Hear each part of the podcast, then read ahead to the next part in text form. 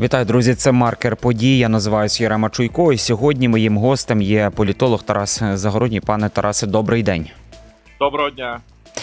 Е, Чиновники Держаудитслужби провели аудит в Міноборони та вирішили, що потрібно вважати прибуток оборонних підприємств, постачальників Міністерства оборони та інших сил безпеки та оборони за 2022 рік, минулий рік, збитками держави. Ну, таке складне насправді десь визначення і поняття. Не всім воно насправді зрозуміле. Поясніть, будь ласка, що це означає і чому така ситуація взагалі відбулася? Ну, питання не в тому, що вони там написали, питання в тому, що вони вже починають розсилати по силових структурах е, запити, і зараз силові органи йдуть вже по підприємствах. Тобто вони фактично ідентична ситуація полягає в наступному: що там була спочатку одна норма в постанові уряду. Так, ну дивіться, є закон України про оборонні закупівлі, там все визначається. Є постанова уряду, а є висновок ДАСУ. Тобто висновок ДАСУ воно не має ні юридичної такої сили, як, наприклад, постанова уряду. Дивіться, підприємства отримали вже там замовлення, сплатили частину прибутку, так з ЗСО. Мгм. А тепер від них вимагають фактично давайте все повертайтеся. Тобто, так що податково повинна тепер повертати гроші, вони з цього повинні платити.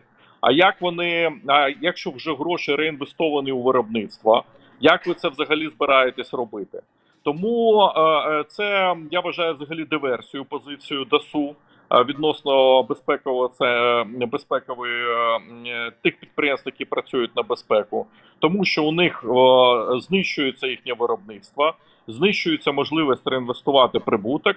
І більш того, ідіотизм ситуації полягає в наступному. Якщо теоретично ці підприємства почнуть працювати без, без прибутку, то до них прийде податкова і скаже: а що ви працюєте без прибутку? Ви що тут гроші моєте і так далі. будь- будь-яких Тобто- випадках прийдуть, так? Да, да. Тобто тут абсолютний маразм. Сподіваюся, що він буде змінений. Тому що ми вже бачимо зараз, е, от прийшли вже до компанії Поштехніка, яка виробляла машини саме для ДСНС з вимогою віддавайте прибуток.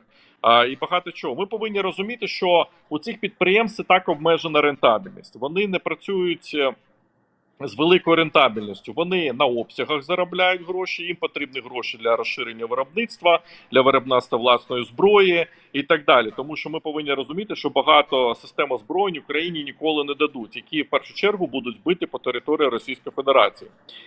Ідеатизм ситуації полягає в наступному: що для іноземних виробників, які продають нам з маржею по під 200-300%, ця норма не розповсюджується. Тобто вони можуть закладати скільки завгодно, а ми повинні витрачати валюту замість того, щоб е, е, замість того, щоб е, е, робити відповідні е, в- виробництва всередині нашої країни. Пан Тарас, наскільки я зрозумію, вдалося також знайти інформацію, що Міноборони подало до суду на Держаудитслужбу.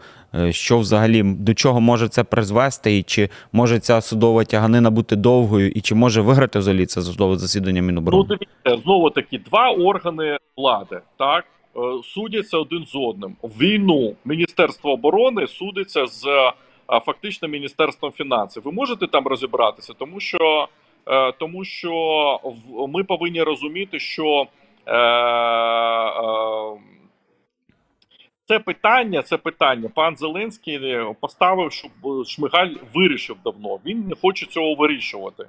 Е, Ви правильно говорите, судова тяганина може довго, але ж прибутки силовики зараз підуть е, е, знищувати виробництво вже зараз, а не коли-небудь. Так тому тут абсолютно тут знаєте, тут або хтось диверсією відвертою займається, у мене ще слів немає, щоб е, е, нарешті розібратися з цими висновками і протиріччями між постановами.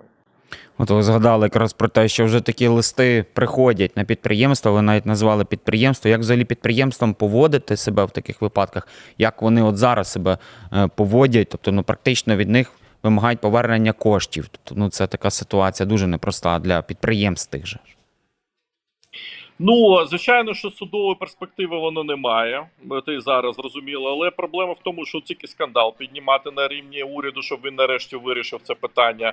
Тому що знаєте, коли знаєте нашим силовикам, де ми тільки дай команду ФАС, вони знищують будь-яке виробництво. А це тисячі життів на фронті.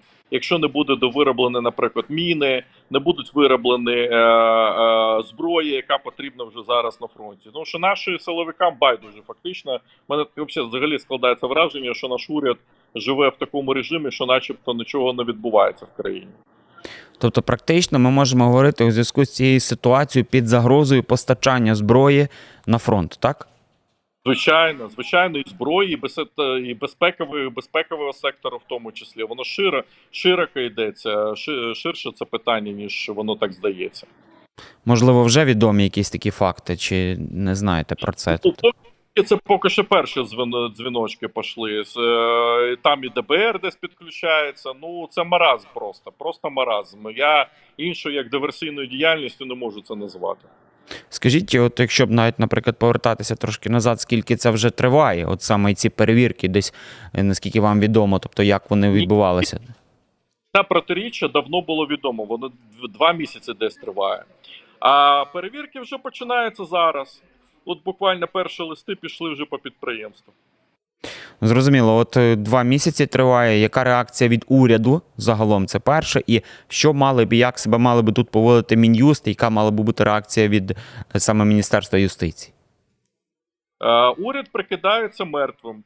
По-іншому слів немає. Ну, начебто, це не його проблема.